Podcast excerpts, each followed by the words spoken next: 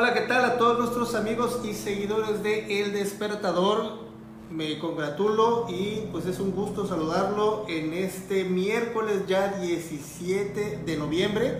Como bien saben, mi nombre es Jonathan Cervantes, soy el director general de este medio informativo y como todos los días les traigo el resumen de la mañanera de nuestro presidente Andrés Manuel López Obrador, que en el día de hoy se eh, encuentra en Cancún, Quintana Roo y justamente desde ese lugar dijo que se va a reforzar todo lo que tiene que ver con seguridad en el estado de Quintana Roo. Esto fue lo que dijo nuestro presidente. Para reforzar la seguridad en Quintana Roo, pues ya se expuso eh, en unos días más, en una semana, ya se movilizan cerca de 1.500 elementos de la Guardia Nacional a Quintana Roo, como lo explicó el general Sandoval. Entonces vamos a reforzar eh, la vigilancia, la presencia de eh, la seguridad nacional en los municipios de eh, Quintana Roo. Los 11 municipios, pero con énfasis en los municipios turísticos. Y justamente hablando de la zona, pues bueno, del Caribe mexicano y específicamente muy cerca de Cancún, pues se encuentra Tulum y refirió el presidente que la zona arqueológica de Tulum eh, se va a ampliar 500 hectáreas más, en la cual se va a, pues bueno, a, a establecer una zona natural como un parque ecológico. Esto fue lo que comentó el presidente. Aquí también aprovecho para decir que se va a ampliar la zona arqueológica de Tulum con los terrenos que tiene la Secretaría de Marina y toda una extensión mayor. Se va a crear una reserva, un área eh, protegida para que se pueda disfrutar no solo de esa belleza arqueológica que es el sitio de eh, Tulum, sino un parque natural de alrededor de 500 hectáreas para que eh, se pueda este, disfrutar de eh, la naturaleza y hoy en la mañanera fue miércoles de quiénes quieren las mentiras y Ana Elizabeth García Vilchis dio a conocer lo falso que manejaron la información respecto a la persona que se le acercó al presidente en el vuelo de Nueva York a la Ciudad de México con la famosísima chamarra Gucci. Esto fue lo que dijo la encargada de quiénes quieren las mentiras. En el marco de la histórica participación del presidente Andrés Manuel López Obrador al presidir el Consejo de Seguridad de la ONU en Nueva York, circularon en redes diversos medios para generar conversación negativa contra el titular del jefe del, eh, del, jefe del Ejecutivo. Primero difundieron una fotografía en la que se podía ver al presidente en un vuelo de regreso a la Ciudad de México, conversando con una persona que portaba una chamarra Gucci, valuada en más de 100 mil pesos. No pasó mucho tiempo para que se publicara esa imagen señalando falsamente que se trataba del hijo del presidente, quien portaba la famosa chamarra Gucci. Ahora bien, como usted bien sabe, eh, el tren Maya es uno de los proyectos más importantes de infraestructura de este gobierno y en este caso habló el presidente Andrés Manuel López Obrador de que no hay obstáculos para que se construya en este sexenio. Eh, el tren Maya es una gran obra, pero en efecto requiere de mucho trabajo. Por eso estamos evaluando constantemente. Hay que tomar en consideración que se trata de 1.500 kilómetros de Palenque a eh, Campeche, Yucatán, Quintana Roo, por el Golfo y eh, Cancún, eh, a Escárcega, por el Caribe y eh, los límites con Guatemala. En otro tema, el jefe del Ejecutivo Federal informó que se creará una empresa que será operada por la Sedena y que estará a cargo justamente de los aeropuertos, tanto que se van a construir como de algunos que ya están en construcción, entre ellos el aeropuerto de Palenque. Esto fue lo que comentó el presidente Andrés Manuel López Obrador.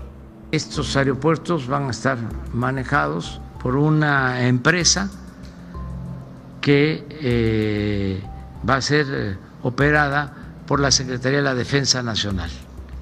El tren Maya, las estaciones, estos aeropuertos, Tulum,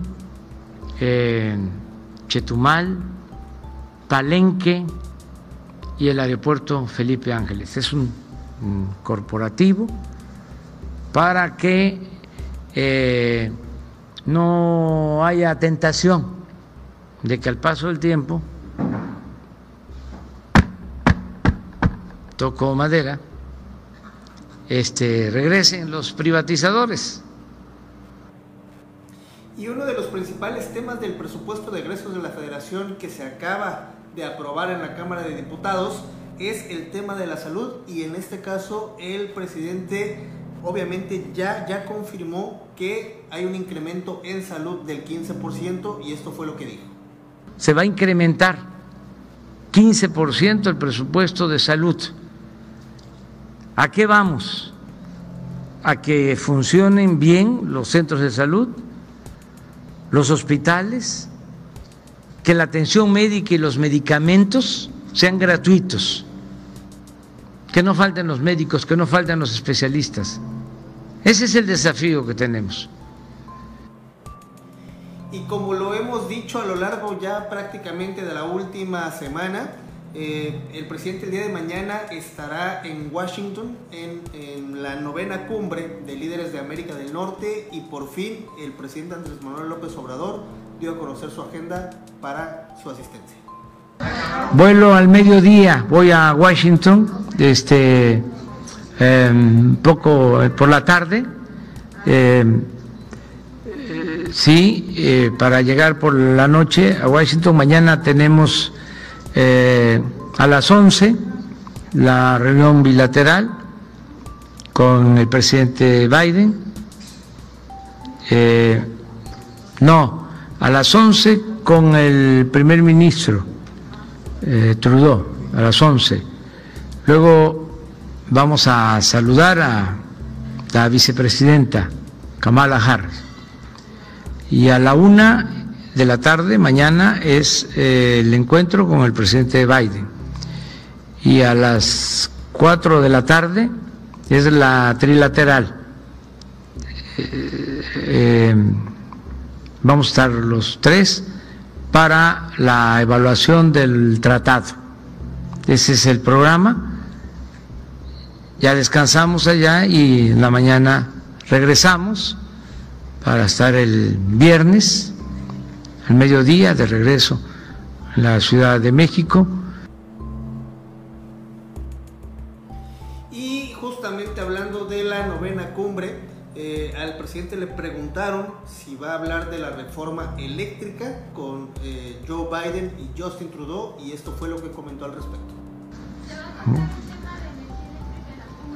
No, no, no está, pero si sale eh, la conversación, pues también lo tratamos. Explicarle al primer ministro Trudeau, al presidente Biden, por qué queremos fortalecer la Comisión Federal de Electricidad. Es muy sencillo. Lo que queremos es que no aumente el precio de la luz y que este se termine con los abusos de las empresas particulares, sobre todo de las empresas extranjeras, y en especial, lo voy a decir, de las empresas españolas, que nos veían como tierra de conquista y tenían hasta de empleados a los expresidentes de México.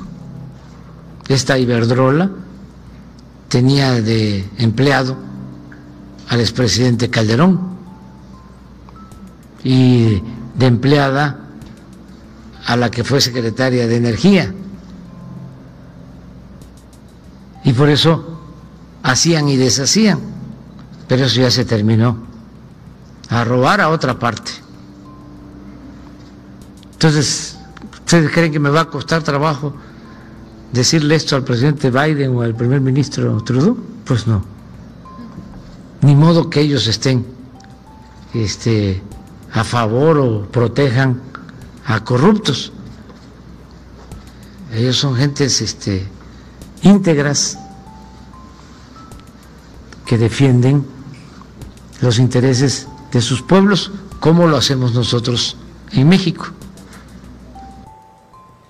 Finalmente, al presidente le preguntaron directamente que a quién iba a apoyar para las próximas elecciones presidenciales, justamente hablando específicamente del partido Morena, y esto fue lo que respondió el presidente Andrés Manuel López Obrador. Pero también para lo nacional. Cuando se decida quién va a ser candidato de nuestro movimiento, voy a apoyar al que gane la encuesta, hombre o mujer.